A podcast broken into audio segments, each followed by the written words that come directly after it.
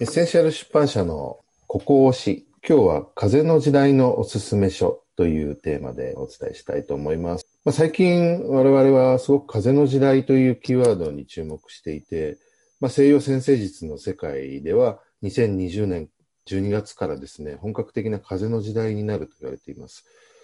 で、今までの地の時代、大地の時代から風の時代に移り変わるということで、別名、水瓶座の時代とも言われてるんですけれども、大きくですね、世の中の価値観が変わってくるということが言われていて、まあ、まさにそうだと思うんですけども、まあ、その中で、まあ、エッセンシャル出版社が出版している本もですね、非常にその風の時代に向けた本になってるんではないかなっていうことが多々あります。ということで、今日はですね、えー、佐藤克也さん、トップクリエイター、CM 界の著名なクリエイターの方ですけれども、佐藤さんが書かれた和法という本をご紹介してみたいなと思います。和法って本当に風の時代に向けたもう必読書というか、まさにドンピシャな本だなと思っていて、まあ、ここ推しなので、えー、もうここだけはぜひね、知っておいていただきたいというキーワードをお伝えしていきたいんですけども、一つは、無敵っていうキーワードなんですね。無敵というのは今までは人と戦って、いわゆるヒーローが勝って勝って勝ち続けて敵をなくしていくっていう考え方だったんですけど、佐藤さんがおっしゃる、えー、無敵っていうのは敵がいなくなる。つまり敵と調和していく。敵と対立せず、和を持ってお互いの良さを生かし合っていく。だ結果的に敵がいなくなっていくという方法を提案してるんですけれども、まさにその、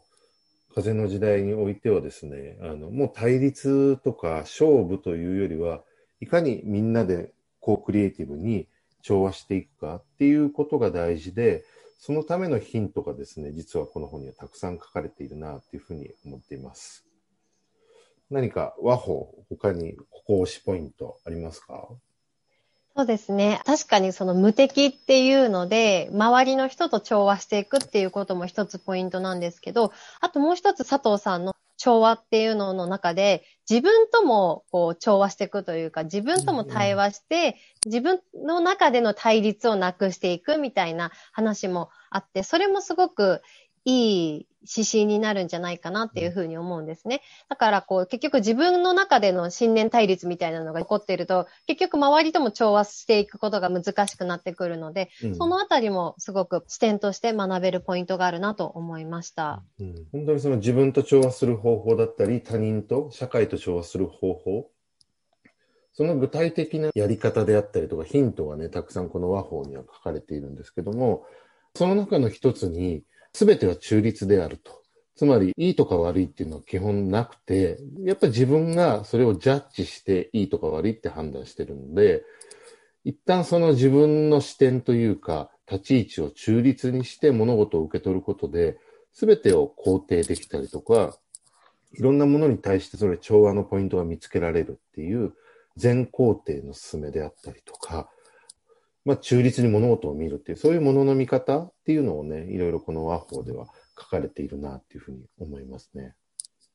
そうですよね。すごく自分が自然でいる、自分のフィルターが曇っていないっていう状態だと、うん、その周りのものっていうのも、本当に中立に見えてくるんだろうなっていうふうに思って、それがいいなって思ったのと、あともう一つが、まあ、割と鏡の法則っていう言葉って使われると思うんですけど、うんうん、佐藤さんはなんか鏡の法則っていう言葉ではなくて、うん、その自分っていう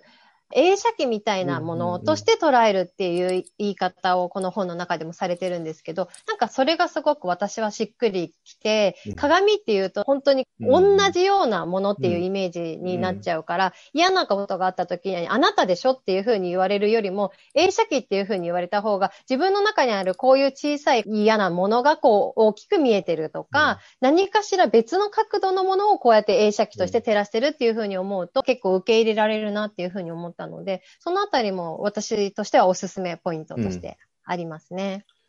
うん、いいですね。本当に風の時代はこの世界を世の中を自分を映写機のように映し出して見ていくっていう、そういうスタンスを持っていただくだけでもしかしたらすごくね、風の時代に乗りやすいのかもしれないなっていうのは佐藤さんの本で教えていただけるポイントですよね。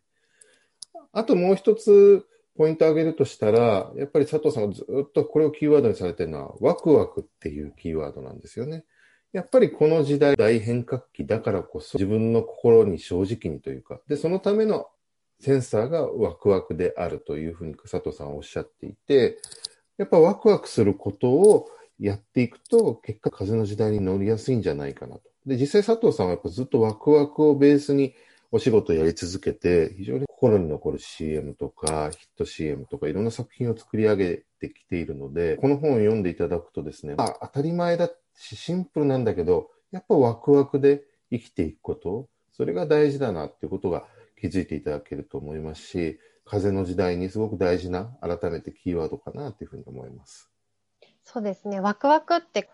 損得の得とかじゃなくて、嬉しいっていうふうに思う、湧き上がる思いっていうところがあって、ラッキーとは違うんだなって、うん、だなとかラッキーだなっていう方向に進むのではなくて、ワクワクする方に進むって選ぶ方向を変えていくと、いいふうに進んでいくんじゃないかなっていうふうに思いました。はい。まあ本当に和法っていうのは風の時代というね、あの新しい時代のヒントになる本なので、ぜひ本も読んでいただきたいですし、まあ読まなくてもですね、このポイントだけはぜひちょっと気に留めておいていただけると、これからの時代生きやすくなるんではないかなというふうに思います。ということで、今日の、えー、ここ推しエッセンシャル出版社の放映を終わりたいと思います。